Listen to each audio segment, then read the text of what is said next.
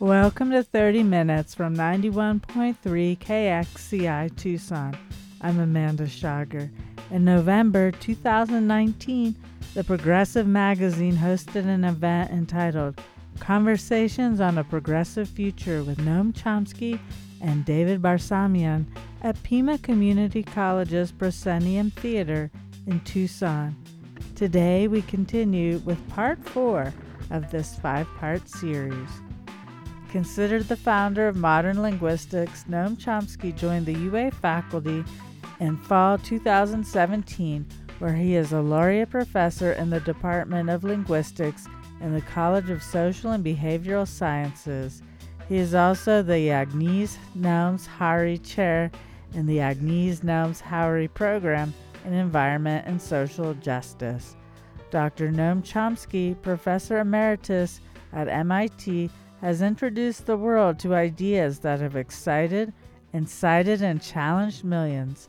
His groundbreaking work in linguistics and his fearless engagements in politics, culture, history, and philosophy have profoundly impacted generations of students, scholars, community activists, and members of the public across and within political and ideological divides.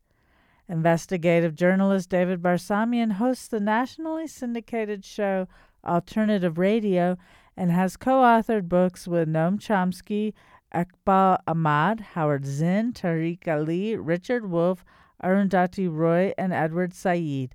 His latest books are with Noam Chomsky, Global Discontents, Rising Threats to Democracy, and Edward Said, Culture and Resistance. He lectures on world affairs, imperialism, capitalism, propaganda, the media, and global rebellions. Norman Stockwell is publisher of The Progressive. Since 1909, The Progressive has amplified voices of dissent and those underrepresented in the mainstream with a goal of championing grassroots progressive politics. The event was a benefit for the Progressive magazine. In part four of this five part series, David Barsamian and Noam Chomsky begin by talking about socialism today and socialism in the early part of the 20th century. They also explore the complexities of Palestinian Israeli relations and other impasses in foreign affairs. I'm always uh, looking in, at history for possible lessons and inspiration uh, for what's going on today. Howard Zinn being a a big influence on me and, and many others. I was in Kansas City um, in, very recently and um, learned more about Appeal to Reason. Uh, this was a weekly socialist newspaper that astonishingly, in 1910, had a subscription base of 450,000. Uh, I wish today the Progressive magazine had that many subscribers. Uh, it had a weekly circulation in, in, in, the many hundreds of thousands.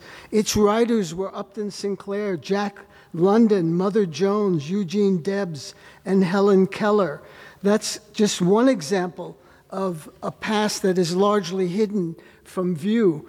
Uh, we have other examples in Oklahoma for example. I mean, these are states that you would think are on the extreme right and have been historically. Not the case at all.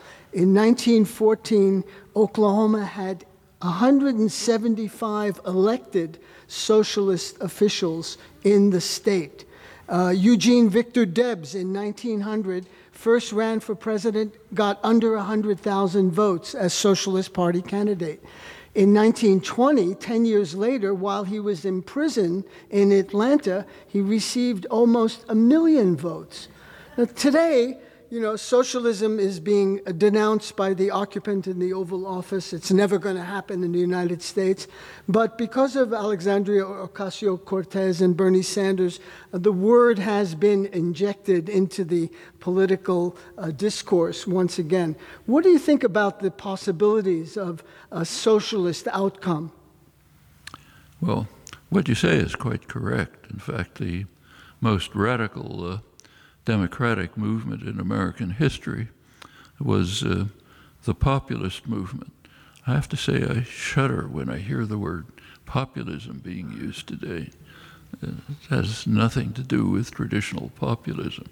The populist movement was a movement that started with farmers in Texas and moved through the Midwest, uh, Kansas, uh, Oklahoma, uh, Wisconsin, up to the north.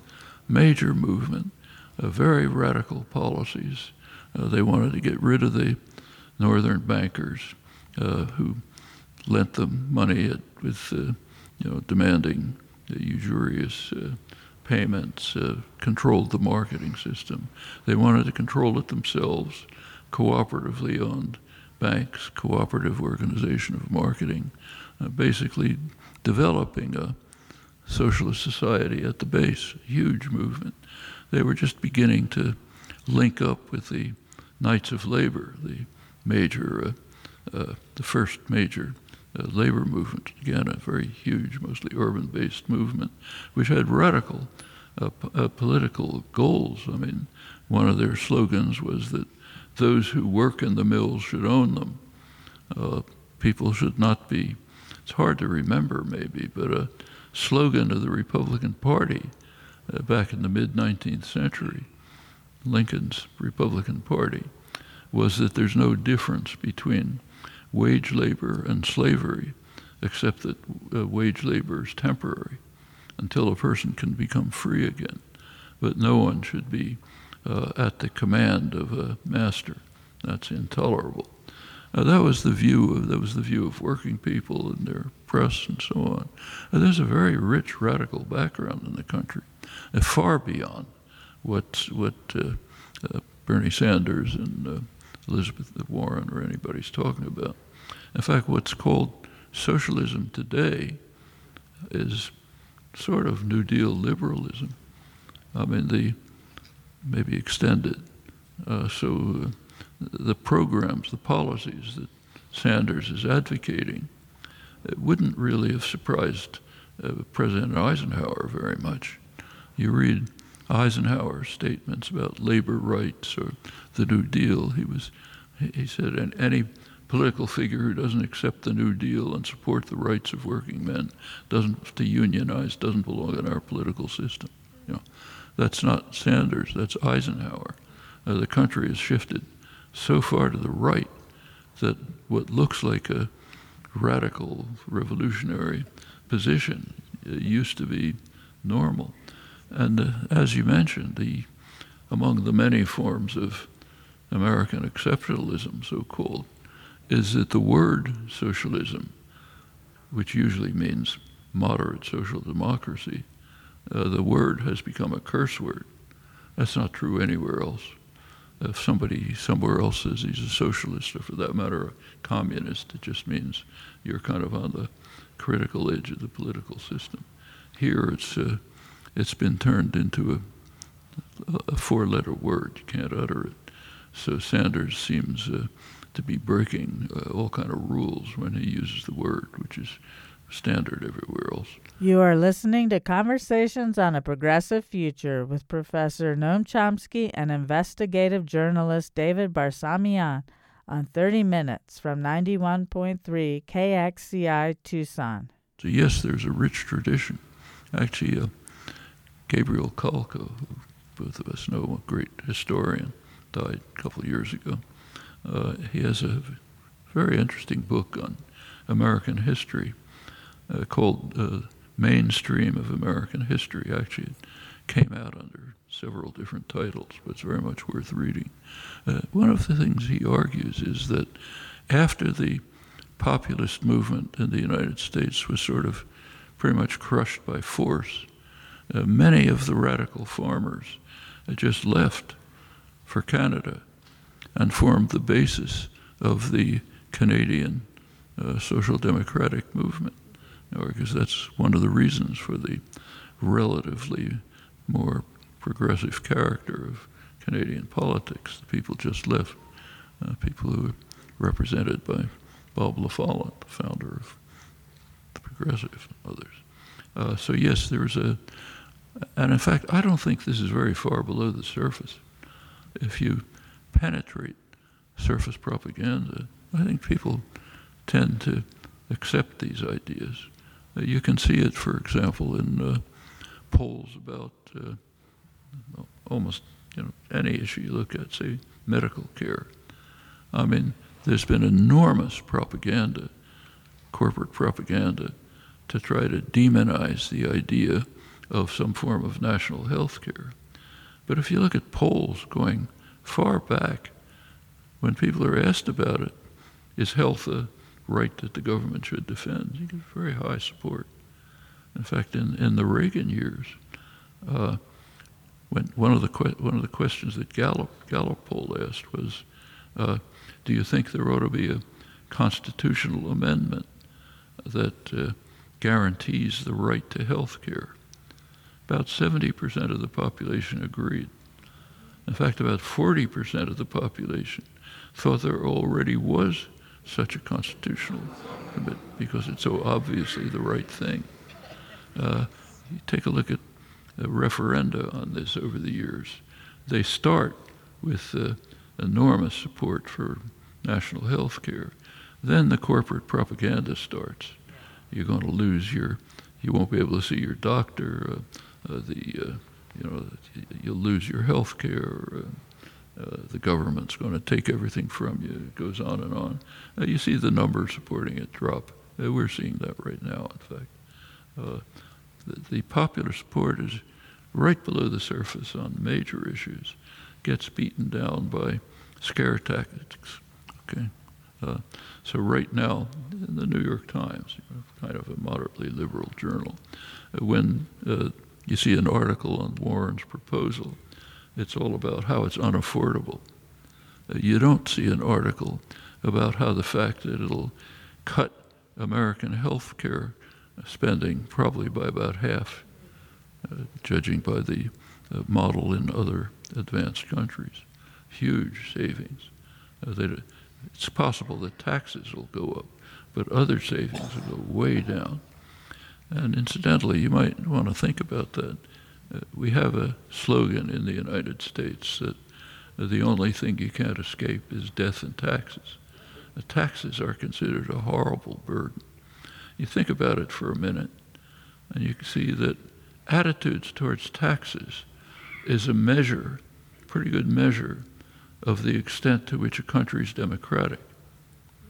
If, if you had a perfect democracy, you know, people getting together, making decisions, uh, informed and deliberation, deciding here's the plans we want for next year, here's the way we're going to pay for them.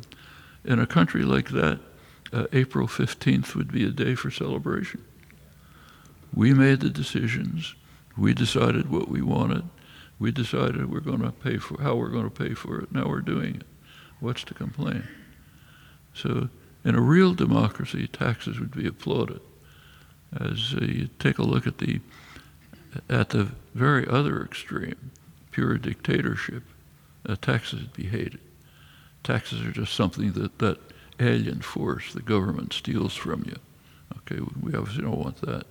Uh, you might ask yourself where the United States lies in this spectrum and what that implies. None of this is quantum physics. It's right on the surface. Any 10 year old kid can understand it in no time. But, it's, but you have to penetrate the surface, the surface of doctrine and uh, propaganda and ideology. And I think when you do, you find a lot of common humanity, lots of ways for people to overcome the uh, divisiveness that seems to uh, plague them on the surface. Electoral politics. Can people are asking, can Trump be beaten in the 2020 election, and who can do it? Your guess is as good as mine. I don't have any crystal ball on that. I think it's touch and go. It uh, depends on depends on popular mobilization, uh, uh, dedication, uh, commitment, on breaking through uh, the flood of lies and distortions. Uh, we should mention something that we all know but don't talk about: the crucial issues that really matter for our lives and for our children's lives and future generations are not even being discussed in the election campaign. Okay, just not discussed. Uh, the worst policy, the worst crime of the Trump administration. There are lots of crimes, but the worst ones, far and away beyond any others, are the climate policy and the nuclear weapons policy. Those just swamp everything else in significance. Is anybody talking about them on the campaign trail? I mean, in the impeachment uh, proceedings, are they an issue? The really critical things are off the agenda. Is if you ask uh, whether Trump can be defeated, one of the ways is putting those things right in the center of political concern. Uh, everybody, except uh, you know somebody who's really pathological maniac, uh, wants their grandchildren to have a decent life. Uh, nobody wants their grandchildren uh, to hate them as the worst criminals in history, which is what's going to happen as things are going. Who wants that? Not many people, I don't think, just to put a few more dollars in your pocket. Uh, well, I think people can be reached on that. How, how are you doing? Hmm? I've got a few more questions for you, as you can see. Okay. Are you okay? I'm okay so far. All right, let's let's. Because I only have like 356 questions to ask you. Okay. I didn't want to overdo it. Come on. You are listening to Conversations on a Progressive Future with Professor Noam Chomsky and investigative journalist David Barsamian on 30 Minutes from 91.3 KXCI Tucson. But uh, let me ask you about something called PEP. Have you heard of that? PEP. Progressive Except Palestine. Oh. So uh, it's kind of an, an, interesting aspect of our scene in this country that many who advocate the rule of law, promote human rights, extol the principle of self determination, and call for freedom and justice everywhere except for Palestine. And that issue has been so central to your political activism and commitment uh, over the years. And you know, here we are at, almost at the end of 2019, and Palestine is still asunder, still under occupation. Worse than that, uh, Gaza, which is the most uh, horrendous victim, is probably going to become literally uninhabitable within a few years under constant Israeli attack, uh, boycott, uh, closing of borders, closing of opportunities, destroying the uh, the health system, the power system, the sanitation, uh, preventing uh, uh, fishermen from going out more than a couple of miles, constant military attacks, slaughter, destruction. the UN monitors are literally predicting that in a couple of years it'll be uninhabitable.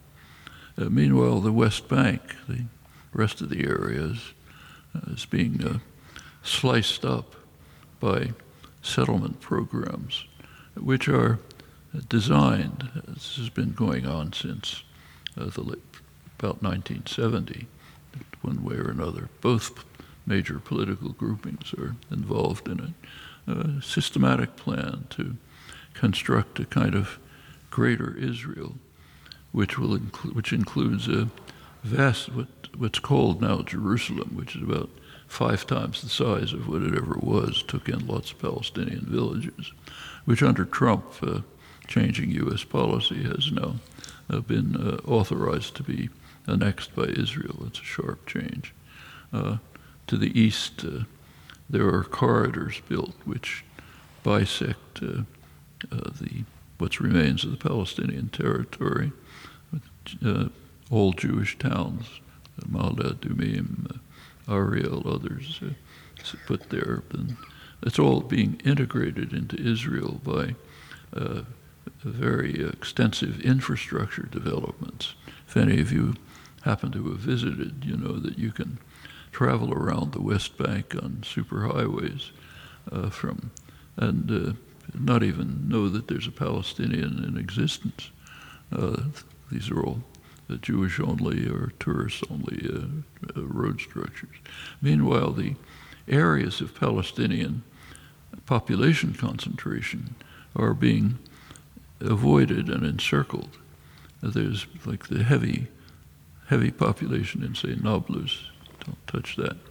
Uh, the idea is to create a system in which, when it all gets integrated and annexed into Israel, it won't affect what they call the demographic problem. The demographic problem means the too many non-Jews in a Jewish state. Okay, so it won't affect that because the Palestinian populations are either being avoided or or they're being expelled, like in the Jordan Valley, largely being expelled, uh, which Israel tends to take over. Uh, by now, the Palestinian, I think there are about 160 or so Palestinian enclaves, which are pretty much separated from one another. Uh, farmers are separated from their fields and so on. Very systematic policy. Uh, that's what's been developing before our eyes uh, for pretty much 50 years. Uh, the U.S. has been supporting it, gives it enormous aid. Uh, how about the population here? What do they think about it? Actually, that's pretty interesting. It used to be an untouchable issue. For years, uh, you've had the same experience. For years, uh, I've tried to give talks on this. I literally had to have police protection in universities. Um, I'd go to a major university and to take one case, UCLA in this case, back in the 80s, I spent a week giving philosophy lectures, but I was also giving political talks, as I usually do when I go somewhere. And most of them were on Central America at that time. But one professor, uh, a guy who actually happened to be teaching half the year in Tel Aviv, uh, asked me to give a talk on the Middle East. I said, of course, glad to. Uh, the next day, I got a phone call from the campus police saying uh, they wanted me to have uh, uniformed police uh, with me the entire time I was on campus. I didn't accept that, so they had undercover police following me around the whole time, sitting in on philosophy lectures. Uh, uh, the talk itself was under airport security, you know, one entrance, inspecting handbags and so on. There were meetings physically broken up, even at my own university, MIT. Uh, uh, it, was uh, almost impossible to talk about it. Uh, nobody complained at that time about free speech or anything. Uh, this was fine. It changed. About uh, 15, 20 years ago, this started to change. It's now radically different. You go to give a talk on Israel Palestine, you can barely get a hostile question. Uh, it's not necessarily a good thing because there's issues that should be thought about, but there's a radical change. Uh, it shows up even in polls. So, for example, uh, the base for uh, support for Israeli policies used to be in liberal America. Uh, the Democrats were the main source for support for Israeli policies. Radically changed. And now uh, a majority of, of people who identify themselves as liberal Democrats are more supportive of Palestinians. This is especially true among young people. Support for Israel in the United States has moved over to the far right. Uh, evangelical Christians, uh, ultra nationalists, uh, part of the Republican Party. Uh, this offers real opportunities for changes in American uh, policy. Unfortunately, it's not being pressed by the by solidarity movements. I think this should be at the top of their top priority. It's uh, getting U.S. policy to change, and I don't think that's impossible. Uh, just looking at the public attitudes and looking at the actual policies, uh, you should bear in mind that U.S. Mil- military aid, probably all aid to Israel, is illegal under U.S. law. That's a point that could be pressed and made public. Why is it illegal? Well, for one thing, because of the Symington Amendment, 1974, uh, which uh, bans U.S. aid, particularly military aid, to any country that uh, constructs nuclear weapons and does not accept the Non-Proliferation Treaty. Well, Israel, of course, does, has a huge nu- nu- nuclear arsenal. The way the U.S. gets around it is by pretending, I stress pretending, that it doesn't know that Israel has nuclear weapons. Of course, everybody knows it's a perfectly open secret, but they pretend we don't know. You know, maybe they do, maybe they don't. So we can keep pouring military aid. Uh, uh, Obama had this huge flood of military aid, $30 million over 10 years, something like that, by pretending that they don't know that, uh, that Israel has nuclear weapons. Uh, there's also the what's called the Leahy Law, Patrick Leahy, which bans military aid to any uh, military unit that is engaged in systematic human rights violations. Uh, the human rights violations are so extreme that we don't even have to talk about them. I think those are issues that could be pressed. Actually, they have a lot of significance beyond Israel. So take uh, what's considered uh, one of the major, and is in fact one of the major problems, dangers in world affairs, uh, the uh, conflict between the United States and Iran.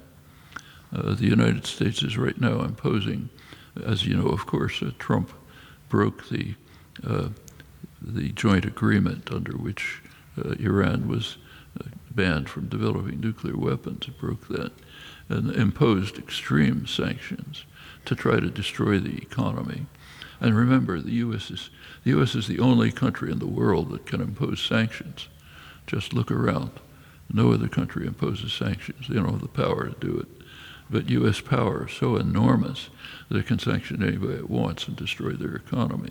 And furthermore, U.S. sanctions are imposed on third parties.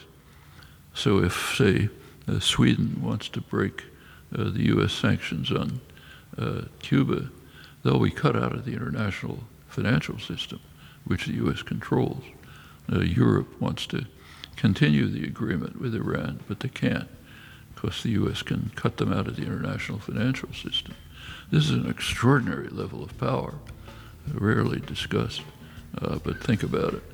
Uh, there's, there's a very great danger now that conflicts in the Gulf uh, could, even just by accident, break out and lead to war in the region.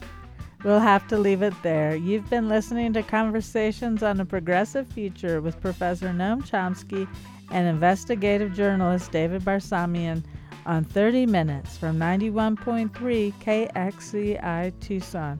The event was a benefit for the Progressive magazine. This has been part four of a five part series. You can find this and all recent episodes of 30 Minutes on the 30 Minutes program page at kxci.org. There you can also subscribe to the podcast and follow our social media links. Thank you for listening. I'm Amanda Schager.